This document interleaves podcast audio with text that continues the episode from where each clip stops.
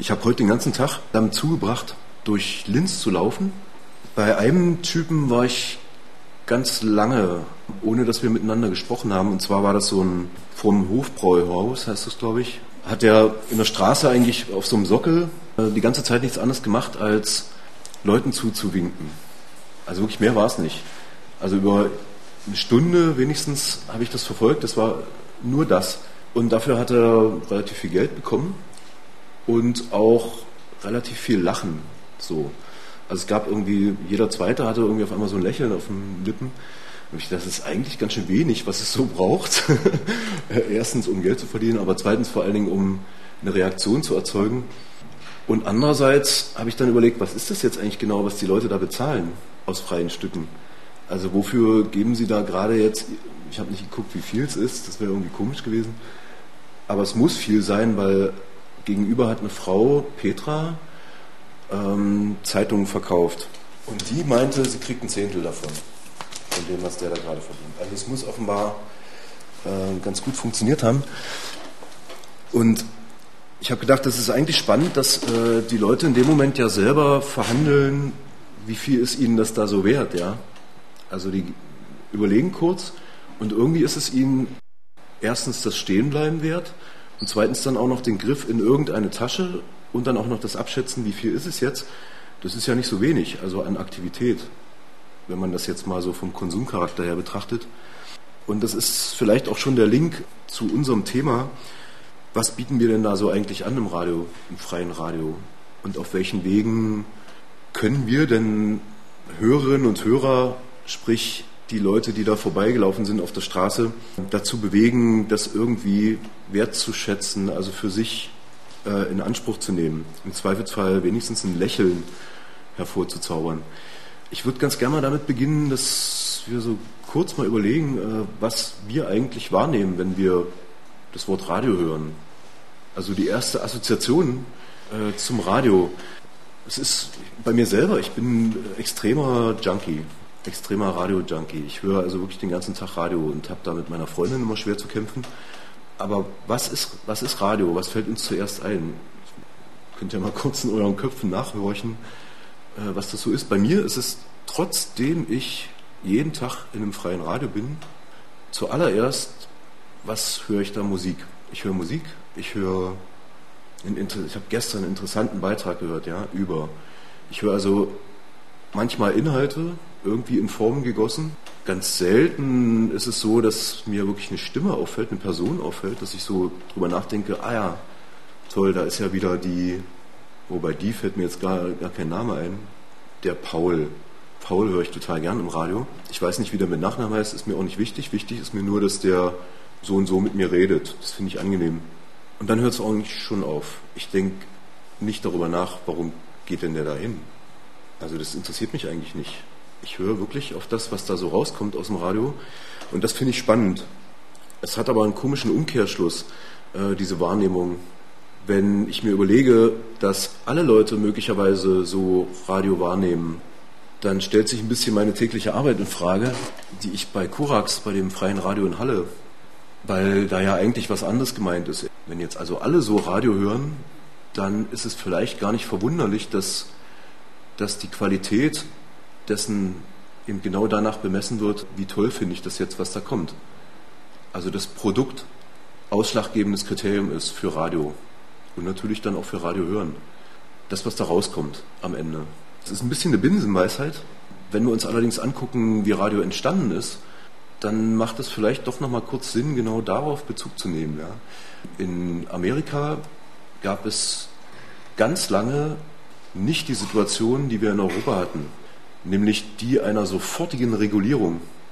Als die Amateurfunker also aus den Kriegsgräben da mit ihren Funkgeräten äh, irgendwo zu Hause saßen und sich untereinander nach wie vor äh, zugefunkt hatten, gab es in Deutschland äh, gleich einen Menschen, der meinte, naja, das muss doch aber ganz unbedingt, das ist ja auch eine Chance, da kann man ja was draus machen, das muss das Reichspostministerium machen.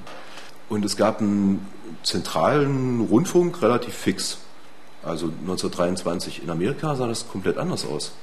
Da wurde nämlich überhaupt nicht reguliert.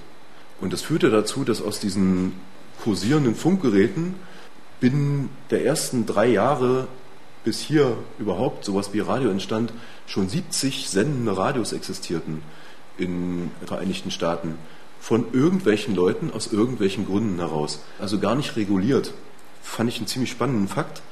In Deutschland beispielsweise war das von vornherein anvisiert, dass es einen zentralen Rundfunk gab.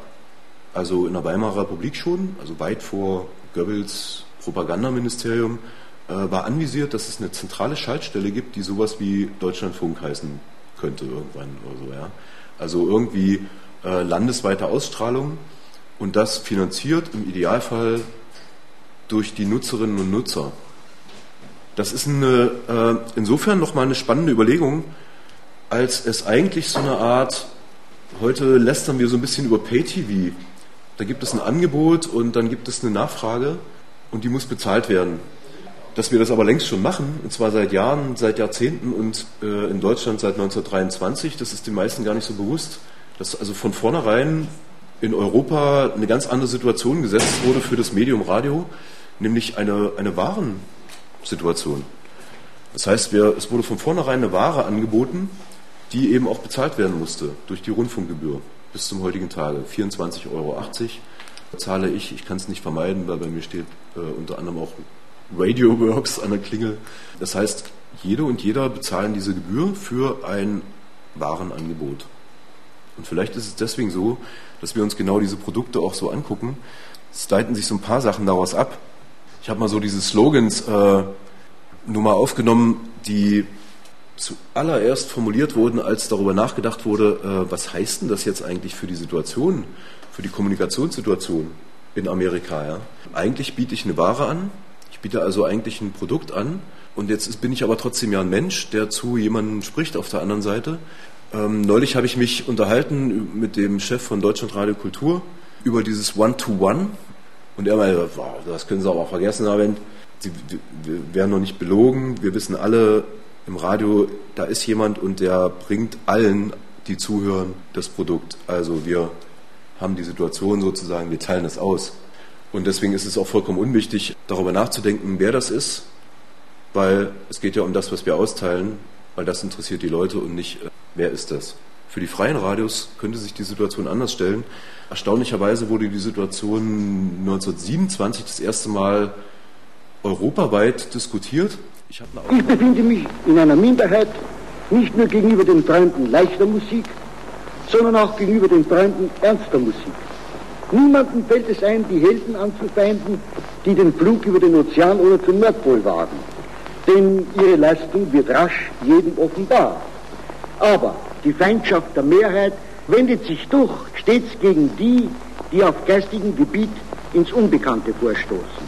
Hier im Rundfunk wird der Mehrheit ihr Recht. Zu jeder Tages- und Nachtzeit serviert man ihr jenen Ohrenschmaus, ohne welchen sie scheinbar heute nicht mehr leben kann. Und so ist sie immer wild entsetzt, wenn sie einmal für eine kurze Zeit auf diesen Ohrenschmaus verzichten soll. Ich mache diesem Unterhaltungsdelirium gegenüber das Recht einer Minderheit geltend. Man muss auch die notwendigen Dinge verbreiten können, nicht bloß die überflüssigen.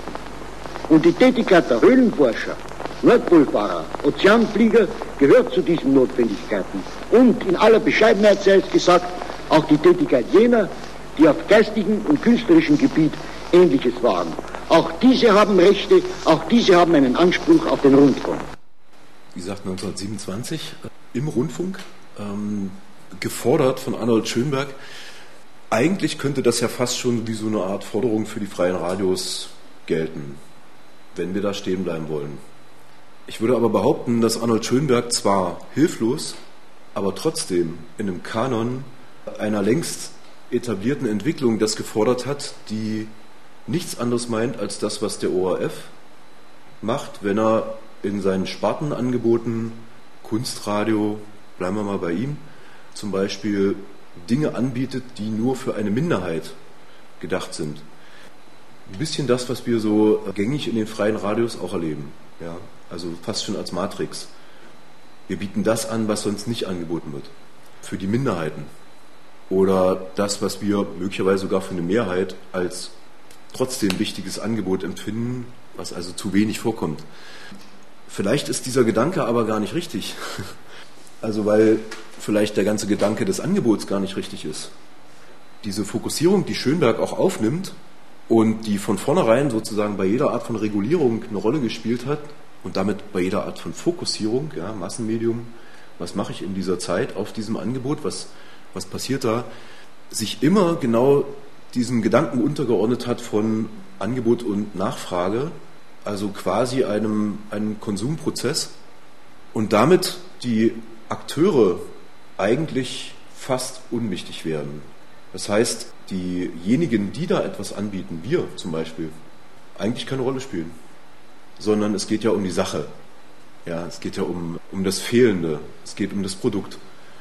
Und ich wage zu bezweifeln, dass das eine, eine vernünftige Denkweise ist, um im freien Radio das herzustellen, was wir uns vielleicht vorstellen unter Partizipation und vor allen Dingen auch unter Gestaltung von Gesellschaft für uns selbst, aber natürlich auch für die, äh, die zuhören, weil eben immer diese Überschrift oder Prämisse drüber steht, was bieten wir denn da an und wie bieten wir das an, ja? Also ist das jetzt gut oder weniger gut gelungen oder so?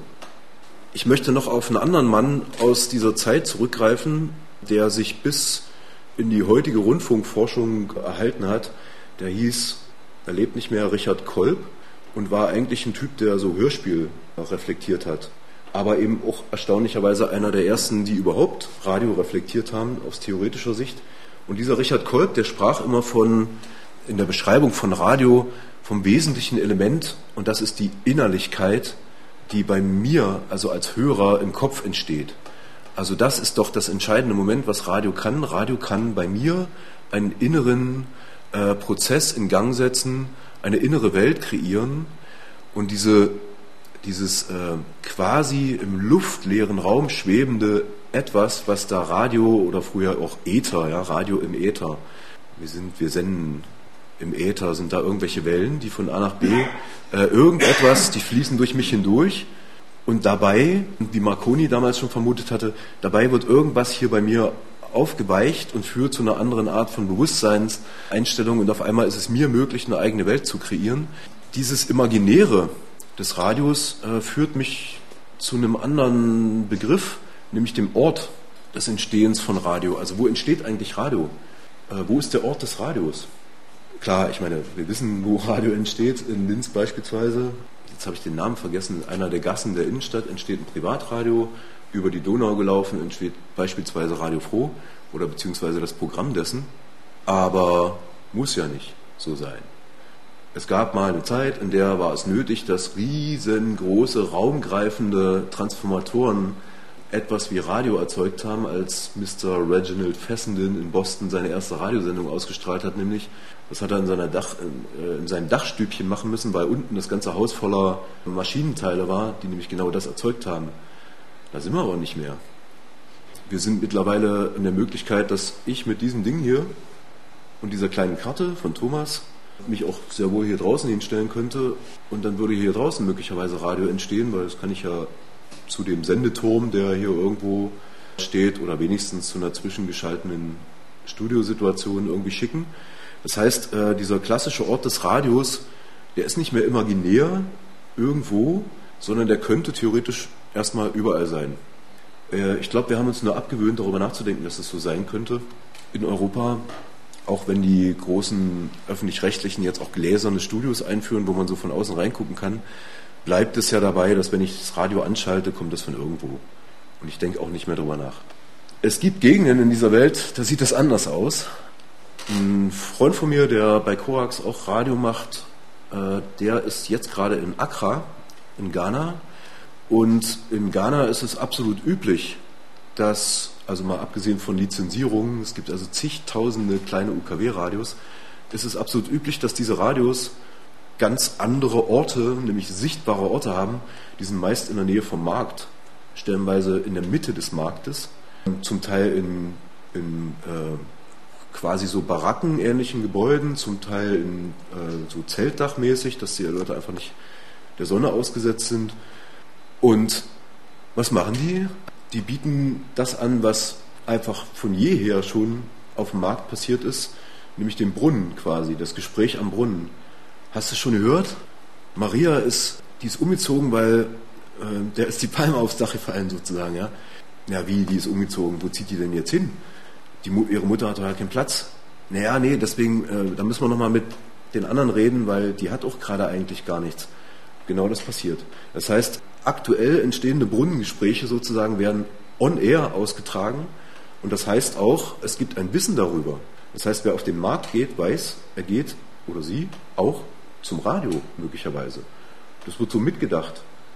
Ich muss Mangos kaufen und dann muss ich noch zum Radio, äh, weil ich muss ja noch bekannt geben, dass das heißt, mein, mein Problem könnte möglicherweise ein Problem fürs Radio sein. Das kann auch sein, dass das hier ausdiskutiert wird und dass gesagt wird, naja, nee, das können wir erst in drei Stunden machen. Wir müssen erst mal das und das klären, aber es wird ausgehandelt. Dieses Verständnis von, ähm, vom Ort und vom Inhalt äh, dessen, was Radio meinen kann, das spiegelt sich dann einfach schlicht auch im Alltag wieder, nämlich in der Art der Produktion von Radio. Das heißt, es ist überhaupt nicht ungewöhnlich, dass äh, Leute Radio machen, um gleichzeitig sozusagen eine Aktion, also etwas auszulösen, was passiert. Also das Produkt Radio kann sehr wohl auch heißen, ich möchte das, was passiert. Ich habe leider keine Radiosituation äh, im Film, aber es gibt eine aus Ghana wiederum, die macht ein bisschen was klar, nämlich die Selbstverständlichkeit, in der Radio passiert in Ghana.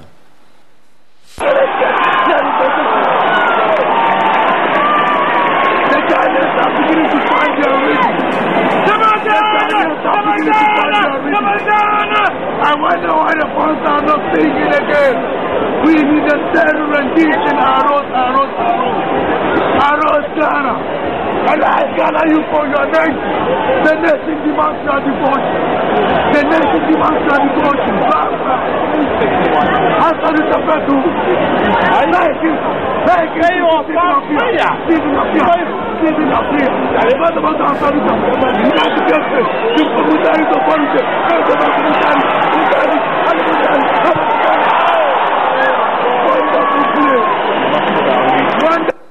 viel zum Thema Fußball. Vielleicht ist die Fußballreportage, auch wenn Sportsendungen und gerade Sportreportagen im freien Radio extrem selten sind, ein schönes Beispiel für etwas, was wir nämlich kaum noch hören. Äh, Reportagen. Der Typ, der hier völlig selbstverständlich inmitten von Leuten quasi Radio macht, der macht ja Radio, er macht sozusagen, beschreibt das, was Reportage halt tut, äh, etwas, wo andere Leute nicht hin können, weil die eben nicht nach Accra können, beispielsweise, ja, aus ihrer XY-Provinz, aus ihrem Provinznest oder ihrem Dorf. Aber die sitzen alle am Radio, weil der Typ ist ja da. Klar, das ist eine normale Situation, kennen wir aus, der, äh, aus, aus dem öffentlich-rechtlichen Rundfunk, bei uns auch. Aber wie viele Reportagen hören wir sonst so? Und wie viel hören wir davon im freien Radio? Also in Halle ist es extrem selten. Also im Radio Korax gibt es extrem selten Live-Reportagen von irgendwo, wegen irgendetwas. Und man kann sich schon mal kurz fragen, warum eigentlich. Also warum gibt es eigentlich so wenig Reportagen, wenn doch der Gegenstand dessen, worüber ich rede, Realität heißen sollte, im Idealfall. Also Realität, äh, Auseinandersetzung mit Realität, mit irgendetwas, was wir Realität nennen. Finde ich einen spannenden Gedanken, weil Reportage ja etwas ist, was in der Ausbildung bei uns dann vielleicht so als äh, Königsdisziplin des Radios behandelt wird, weil da muss man ja alles vorher bedenken, um Gottes Willen. Ich muss mir vorher einen Kopf machen, mit wem will ich da eventuell wie reden. Wie will ich das vielleicht so strukturieren, dass Leute, die jetzt zuhören, dann auch dranbleiben. Und da muss ich ja auch noch alles beschreiben, was die nicht sehen. Und ich sollte vielleicht auch noch wissen, weil ich bin ja jetzt derjenige, der da hingeht, extra, äh, wieso die Hintergründe sind für diese Veranstaltung, was dieser Sportler XY vielleicht im letzten Spiel gemacht hat, was ich da alles wissen und können muss, ja. Andererseits hat es eine ganz spezifische Qualität, die ich im Radio extrem vermisse, nämlich da geht ja jemand hin, die oder der sich aussetzt sozusagen. Also da kann alles passieren. Der, der Typ hätte hier locker von einem anderen Fan, weil ob dessen, was er da sagt, angegriffen werden können, kann ja passieren. Es kann auch passieren, wie unlängst bei der Weltmeisterschaft, dass einfach ein Tor umkippt und drei Stunden lang gar nichts passiert. Was mache ich denn dann? So, ja, also ich, ich muss, ich, ich setze mich aus mit dem, mit meinem Inhalt und natürlich auch mit dem Radioprogramm. Es ist nicht das geschliffene Produkt kann ich nicht anbieten, weil ist ja live. Ist ein schöner Gedanke, können wir vielleicht nachher nochmal aufnehmen. Wir sind beim Gegenstand von, von Radio. Was ist denn eigentlich Gegenstand äh, dessen, was wir, was wir beispielsweise im Radio gerne anbieten wollen oder doch wenigstens besprechen wollen, in Frage stellen wollen? Und dann sind wir auch schon bei der Überlegung, sofort natürlich, ist das ein Gegenstand, der auch andere in irgendeiner Weise interessiert. Und das finde ich immer eine ganz schöne Überlegung, wenn sich zwei treffen, um was zu klären. Wenn ich mich mit Thomas treffe, äh, um zu klären, was in Brüssel für ein Europaradio laufen könnte, dann weiß ich, Thomas hat nur diese Stunde Zeit, weil der muss danach noch zum Finanzamt, um sich in Deutschland anzumelden, weil er ja da seine äh, Gelder abrechnen muss. Wir haben nur eine Stunde Zeit. Das ist mir klar. Es ist aber wichtig. Also dieser Gegenstand ist wichtig. Was ich nicht weiß, ist, was sich Thomas von diesem Gespräch verspricht, weil er fährt ja nach Brüssel. Da kann er da auch, keine Ahnung, das freie Radio in Brüssel kennenlernen. Aber ich habe natürlich ein Interesse, was macht ein Thomas für Radio Korax, wenn er in Brüssel ist, im Rahmen eines Europaradios. Und das, diese völlig unterschiedlichen Gegenstände könnten in dieser Stunde, die wir haben, aufeinandertreffen. Das heißt, ich werde mir überlegen, wie viel kann ich denn vorwegnehmen an Palaver, an Vorüberlegungen. Ich fokussiere mehr auf diese Stunde, aber es ist erstmal ein Gespräch mit offenem Ausgang. Ich weiß es nicht. Ich weiß nicht, was er sich verspricht. Ich weiß nur, was ich mir verspreche. Und ich weiß nicht, was bei rauskommt bei diesem Gespräch. Ich weiß nur, dass es stattfindet und dass wir eine bestimmte Zeit dafür haben. Und ich kann mich vorbereiten. Das ist eine ideale Konstellation für Radio, finde ich erstmal. Weil ich nicht weiß, was bei rauskommt, weil ich nicht weiß, äh, wie meine Hörerinnen und meine Hörer, die da gerade zuhören, äh, diesen Gegenstand betrachten würden und weil ich nicht weiß, was sie denn, wenn ich das selbst wüsste, was sie damit anfangen mit unserem Gespräch. Was ist ihr Ziel überhaupt, ja, des Zuhörens? Keine Ahnung. Ich weiß nur, was ich mir davon verspreche je mehr ich darüber nachdenke über diese Gesprächssituation, umso spannender wird sicherlich dann dieses potenzielle Gespräch, auch wenn da jemand nicht mitredet. Aber wenn ich nicht weiß, wer das ist, die dazuhört oder der dazuhört, dann habe ich natürlich erst recht ein Problem. In der Schlussfolgerung könnte ich jetzt ganz leicht sagen, naja, mein Gott, äh, wenn wir weder von Technikseite noch von unserem Verständnis von inhaltlichem Angebot im Studio sitzen müssen, wo uns das alles so ganz furchtbar erschwert wird, ja, dann gehen wir noch raus. Ne? Dann können wir doch den Ort des Radios einfach dahin verlegen, wo die sind, mit denen ich das klären will. Das haben wir im letzten Jahr gemacht, im vorletzten Jahr, pardon, auf dem Hallischen Marktplatz. Einfach eine Wohnzimmersituation hergestellt, so einer mobilen Situation. Leute reden mit Leuten an Orten, die transparent werden, die man möglicherweise vorher ankündigt, über Themen. Aber ich habe das Problem, was ich ganz am Anfang schon mal beim Wickel hatte, das ist ja nicht unbedingt klassisch das, was wir unter Radio verstehen. Klar kann ich mich mit jemandem in der Bar treffen, ich kann mich mit Thomas treffen, aber das macht überhaupt keinen Sinn, dass ihr da ringsrum sitzt, wenn wir über Europaradio reden. Das heißt, in dem Moment, wo ich diese Situation, wo ich den Ort des Radios verändere in Richtung potenzielles Publikum, habe ich gleich zwei Sachen zu beackern. Einerseits habe ich ein ganz reales 1 zu 1 Publikum, nämlich zum Beispiel diesen alten Mann, den Paul da beim Wickel hat, äh, den hat er sich jetzt gegriffen und theoretisch ist es möglicherweise wieder die Situation, die wir aus dem Studio kennen. Paul muss mitbedenken, dass deren beider Gespräch möglicherweise auch für andere taugt, die zuhören. Aber es heißt eigentlich mehr, ne? Der alte Mann, den interessiert das nicht, dass die anderen zuhören und eigentlich ist die Situation geeignet, weitere Passanten ja einzuladen und zu einem Gespräch führen. Tja. Halle singt und klingt, kann man sagen. Das war eine Musikgruppe hier aus äh, mitten auf dem Markt aus der Ukraine und Halle bohrt und hämmert aber auch. Und deswegen ist die Frage, was wird aus Halle? Wie ist es im Moment in Halle zu leben? Wir wollen ein bisschen darüber sprechen mit Hallensern und Leuten, die hier auf Besuch sind. Wir haben hier schon ein paar Leute am Tisch. Man kann dazukommen. Wer uns jetzt hört, der kann einfach dazukommen und sich dazu setzen. Der kriegt hier eine Tasse Kaffee, ein bisschen Kuchen und wir hoffen, dass wir nett ins Gespräch kommen. Und so weiter. Wir kommen an einen Punkt, dass wir nachdenken müssen, einerseits darüber, ist es potenziell interessant, dass wir im Radio sonst auch machen, ja, äh, für Leute, die jetzt einfach Radio einschalten. Andererseits, äh, um dieses um diesen realen Gegenstand sozusagen, diese wirkliche Diskussion, dieses sich aussetzende Thema, die offene Situation, die wir gerade beim Wicke hatten als Gesprächssituation, um die ernst zu meinen, muss ich mir darüber den Kopf machen, okay, wie sieht denn jetzt meine, mein Kneipendate mit Thomas aus? Er ist Nichtraucher. Das heißt, es ist vielleicht ein Problem, wenn ich jetzt mit ihm in die schlimmste Raucherstampe gehe. Okay, ich kann ihn vorher fragen. Ähm, wie könnte das aussehen? Hier kann ich die nicht mehr fragen. Das heißt, die Leute, die hier vorbeilaufen, die gehen einkaufen. Das klassische Bild, was wir haben, wenn wir eine Umfrage machen wollen, ich muss immer mitbedenken, was tun die eigentlich alle. Einmal mehr, wenn ich sie einladen will zum direkten Gespräch, was heißt denn das jetzt? Was ist denn eigentlich mein, mein, mein, mein Reiz? Ja, wie kriege ich denn Leute zu einem Gespräch im Radio, auch wenn es auf dem Markt steht, auch wenn es da Kaffee gibt, wenn es die vielleicht gar nicht interessiert? Das heißt, warum ich so lange drüber rede, ich muss mir vielleicht sogar noch einen Kopf mehr machen, nämlich Radio denken im Sinne von Komponenten, die dann irgendwann hier stattfinden im Gespräch. Aber vielleicht auch Komponenten wie beim Lokalradio International, Pony Pedro aus Kreuzberg, die drei Wochen vorher genau diese, dieses, dieses Themensetting in Anführungszeichen, also diese Frage genau erläutern mit den Leuten, die dort wohnen, wo sie hinfahren wollen, mit ihrem mobilen äh, Sender, mit ihrem mobilen Radio.